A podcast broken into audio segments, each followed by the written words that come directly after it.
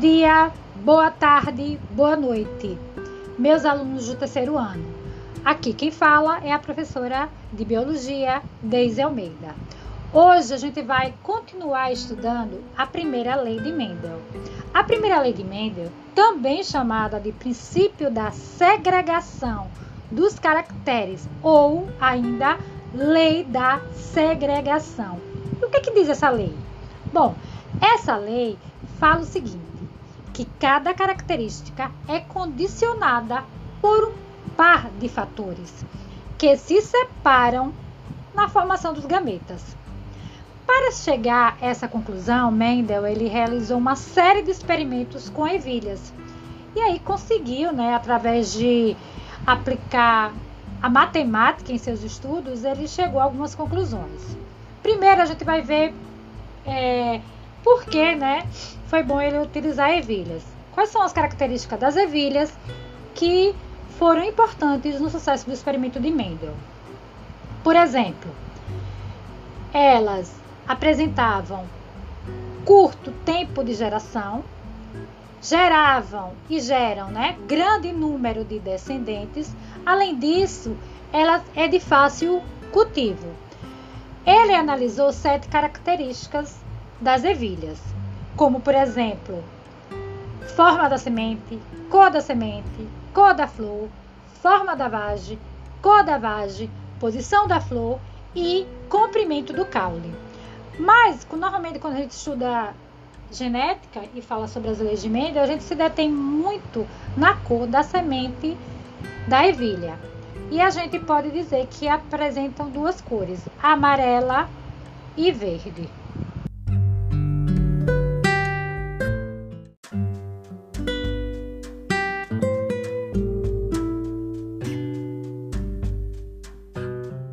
Primeiro, ele fez o quê?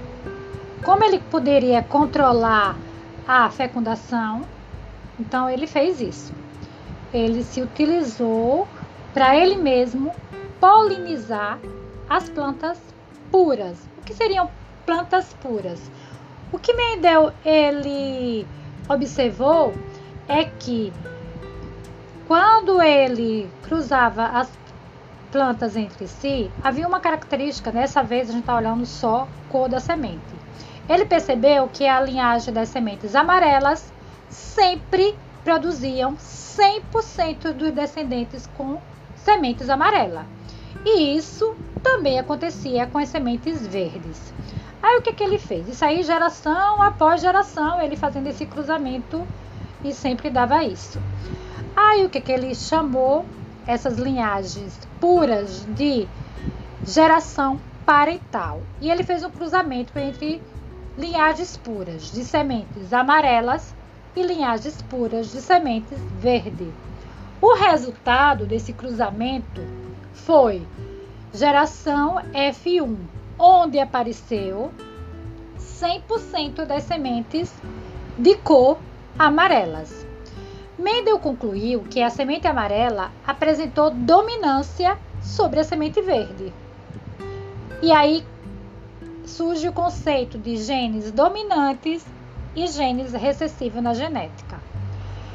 Com todas as sementes geradas amarelas da primeira geração, a geração F1, Mendel realizou uma autofecundação entre elas os resultados surpreenderam Mendel.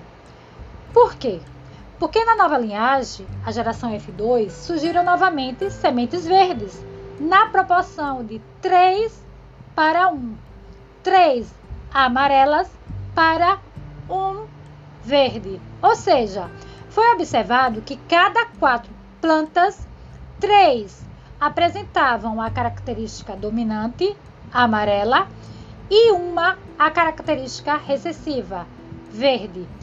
Mendel concluiu que a cor das sementes eram determinadas por dois fatores. Um fator para gerar sementes amarela, que é dominante, e outro fator para gerar sementes verdes, recessivo. E aí a gente chega à primeira lei de Mendel. Gente, observe que ele não só fez essas conclusões com as sementes, mas com as outras características que eu citei. E aí, com isso, vamos observar agora as conclusões de Mendel. Primeiro, existem fatores responsáveis por uma determinada característica. Cada indivíduo possui dois fatores que determinam uma característica, sendo um fator herdado do pai e outro da mãe. Só para tirar dúvida, vou repetir. Cada indivíduo possui dois fatores. Um vai ser herdado do pai, o outro para é herdado da mãe. Isso aí para determinar uma característica. Outra coisa que ele concluiu: existem fatores dominantes e fatores recessivos. E por fim, cada indivíduo passa apenas um dos fatores ou um desses fatores para cada característica em cada gameta. Isso significa que os alelos né, separam-se durante a formação dos gametas e apenas um alelo com um fator dessa característica vai para estar presente no gameta.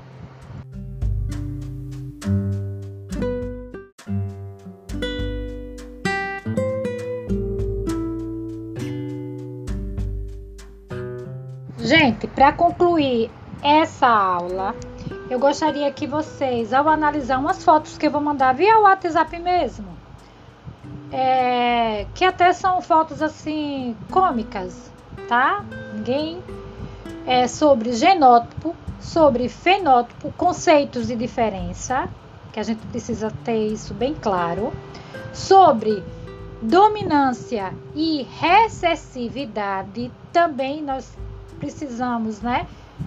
É, não ter dúvida sobre isso e alguns conceitos básicos de genética, ok? Quem, quem assim que responder, vocês tiram a foto e manda para o meu privado, viu? Obrigada.